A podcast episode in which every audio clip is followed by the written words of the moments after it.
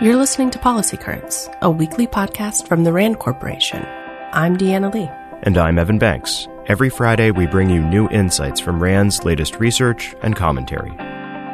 It's March 25th.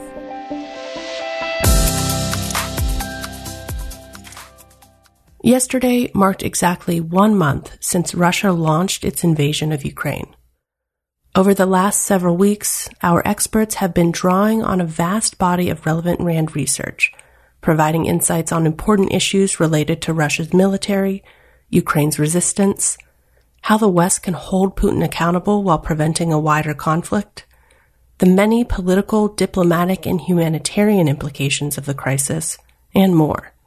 You can explore all of our resources on the war at www.rand.org slash Russia Ukraine but in this episode of Policy Currents, we'll provide just a sample of what RAND researchers have had to say in recent days.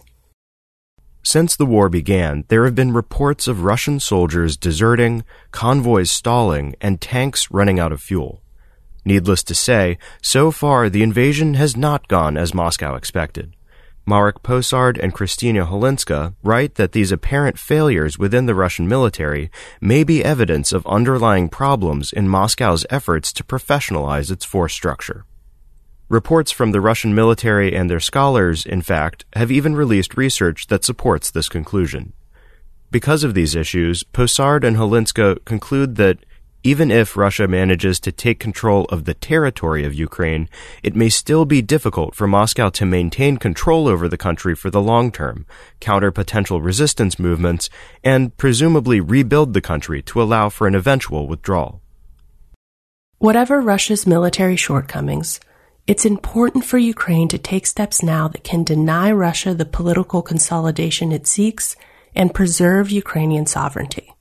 This means ensuring the continuity of Ukraine's democratically elected government. Marta Kepe and Annika Binnendijk, who have studied resistance and resilience in the Baltics, recommend not only safeguarding the physical security of Ukraine's existing leadership, but also ensuring that there's a clear line of presidential succession beyond top government officials. This line of succession should be made publicly known as part of the broader resistance strategy they say. Making a public statement about the plan of succession could deny Russia the ability to mount a convincing information campaign suggesting that its military actions in Ukraine are aimed at removing an illegitimate or undemocratic government. It could also help to ensure that Ukrainian rather than Russian chosen leaders gain rapid acceptance from the Ukrainian citizenry and from the global audience should a full occupation scenario unfold.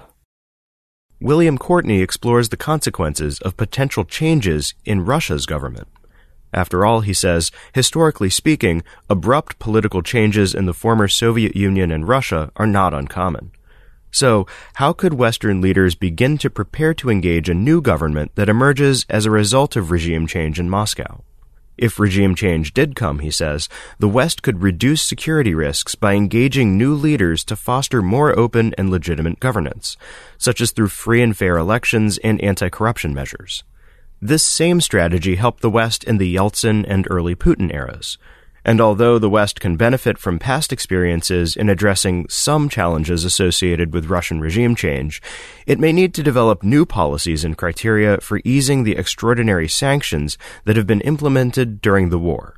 For example, the West may require that Russia halt military operations in Ukraine and withdraw all forces, or it may insist that Russia fully respect Ukraine's sovereignty, independence, and territorial integrity.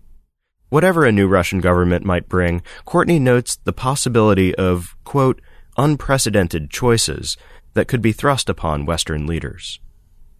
As the Ukrainian refugee crisis continues to swell, Krishna Kumar has distilled lessons for host countries from RAND's body of research on recent refugee flows during the Syrian civil war.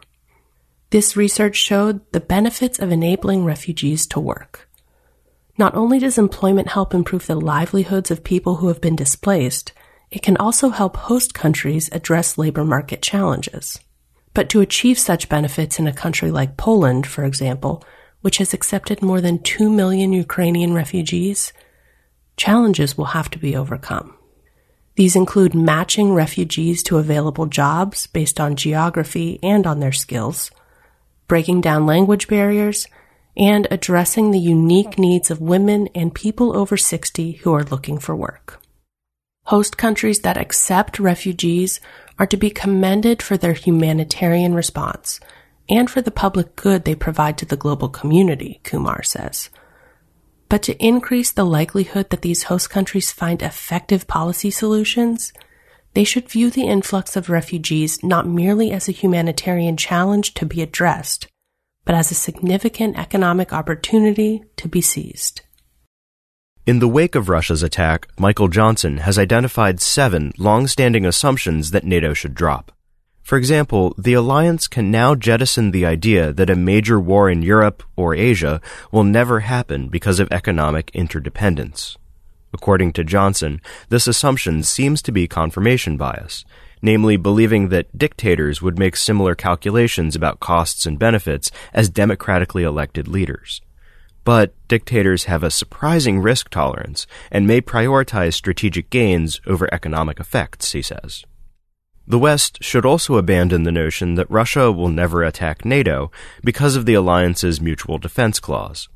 Quote, as long as Russian leaders fear democratic values, define conflicting interests, reject the status quo and the current rules based world order, and have the capability to wage war, it seems dangerous to assume a war will never happen and as a result leave the eastern flank exposed.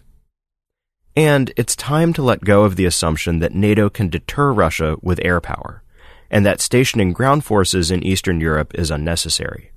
Johnson says that it's unrealistic to assume that the Baltic states could defeat Russian aggression on the ground while NATO enjoys relative safety with standoff attacks in the air.